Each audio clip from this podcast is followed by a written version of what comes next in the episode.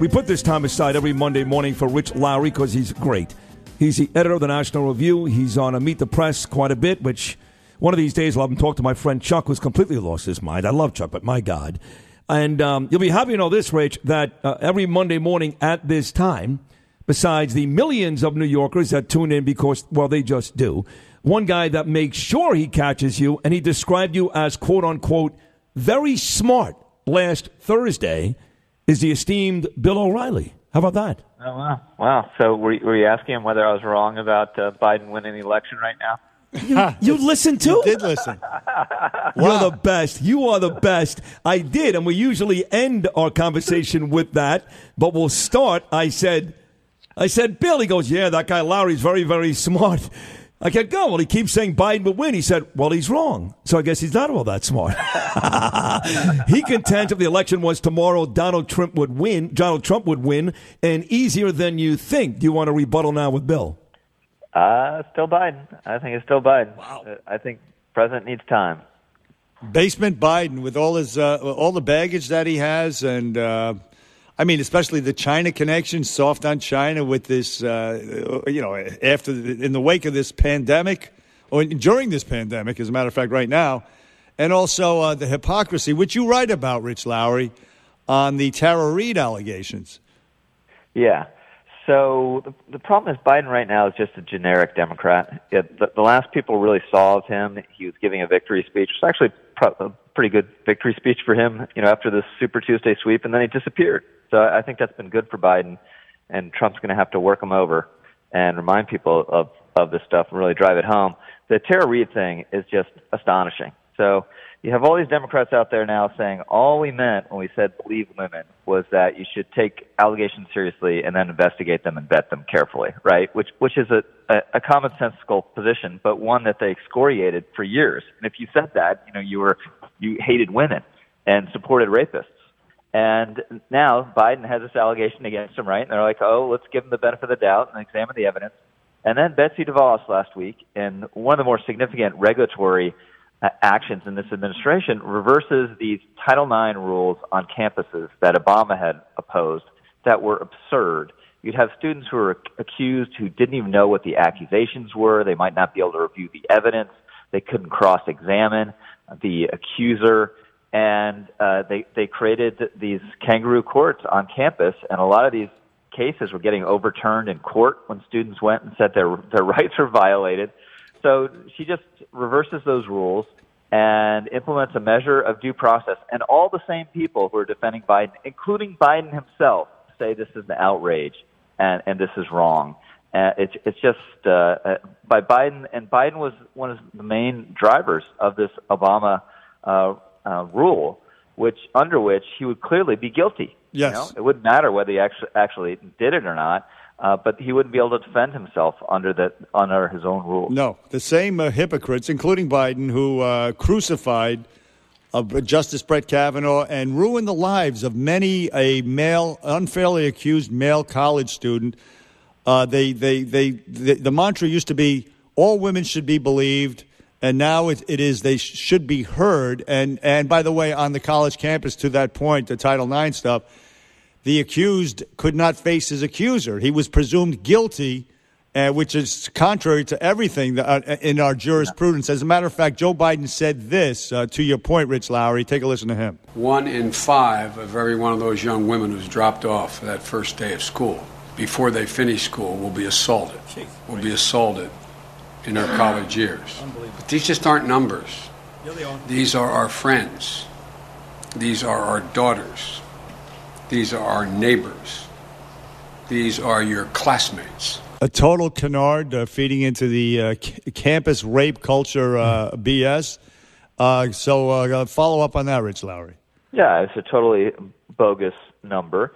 Now, look, any, any social, uh, any sexual assault's obviously a horror, and uh, women should go first not to their college campus. You know, campuses weren't set up to uh, be shadow criminal justice systems. They should go to the police. Right. If, if, if someone sexually assaulted you, they shouldn't just get kicked out of Stanford. You know, they should go to jail. right. Uh, first of all, twenty and and then we just, as you say, our system of justice it does it's not based on someone making an accusation and it just inherently being believed. You Yeah. you have to you have to prove it, and um, you, you've had a, a lot of injustice done because of Joe Biden, and he doesn't even have the uh, the decency to realize it um, and to realize the hypocrisy and to apologize to Brett Kavanaugh and to all those falsely accused students out there who, who he made impossible uh, to defend themselves.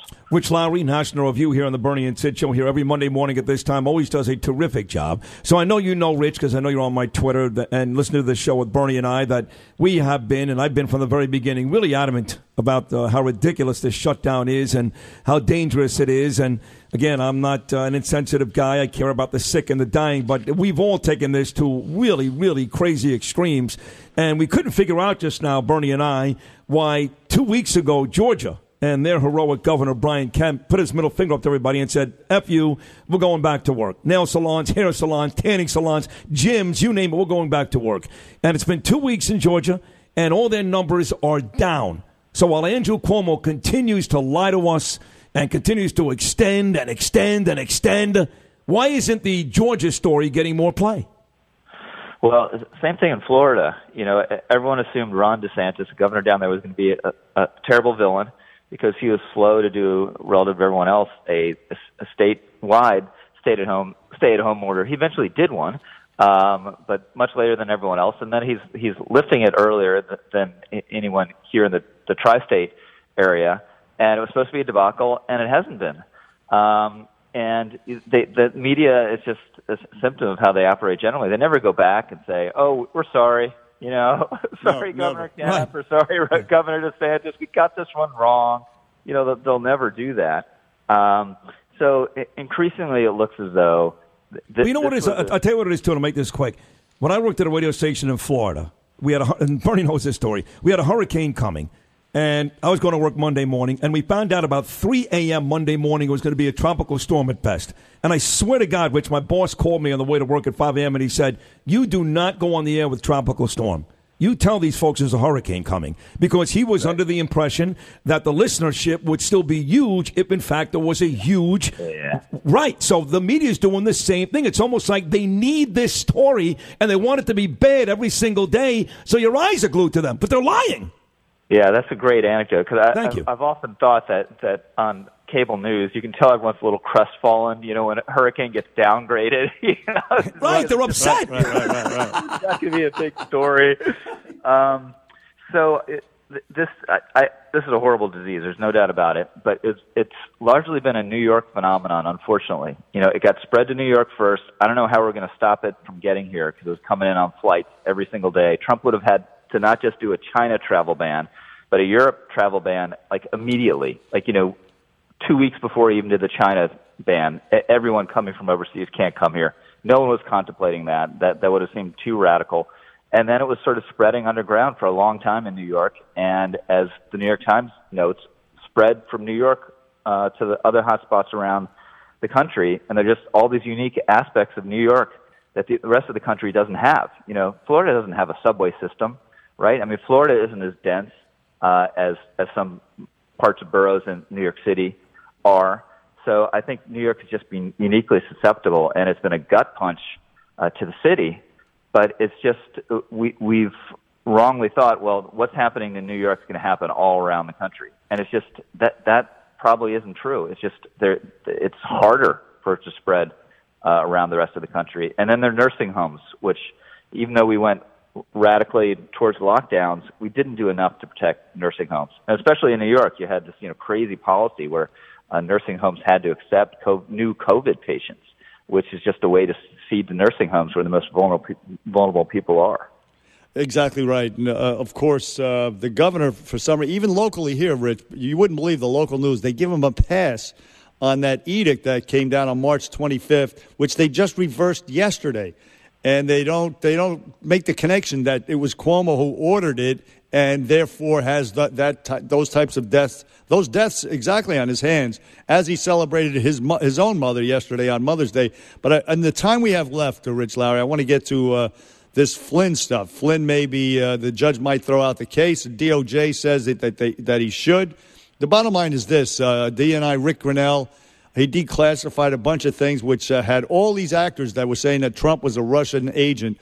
Uh, Clapper, uh, Rice, uh, Powers, and all kinds of people. McCabe.